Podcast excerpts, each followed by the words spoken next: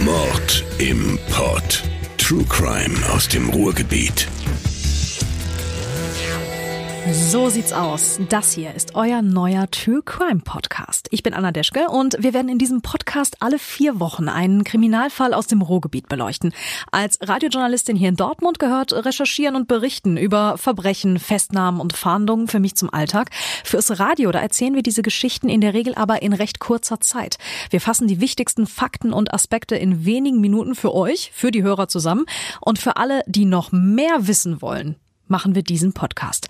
Wir wollen etwas weiter hinter die Kulissen blicken, genauer über einzelne Aspekte sprechen. Wir werden uns einzelne besonders spektakuläre Fälle genauer anschauen. Sei es die Geschichte von Marcel H., dessen gescheiterter Selbstmord zwei Menschen das Leben kosten sollte. Oder die jahrzehntelange Fahndung nach dem Mörder von Nicole Denise Schaller, bei der am Ende eine einzige Hautschuppe zu einer Festnahme führte.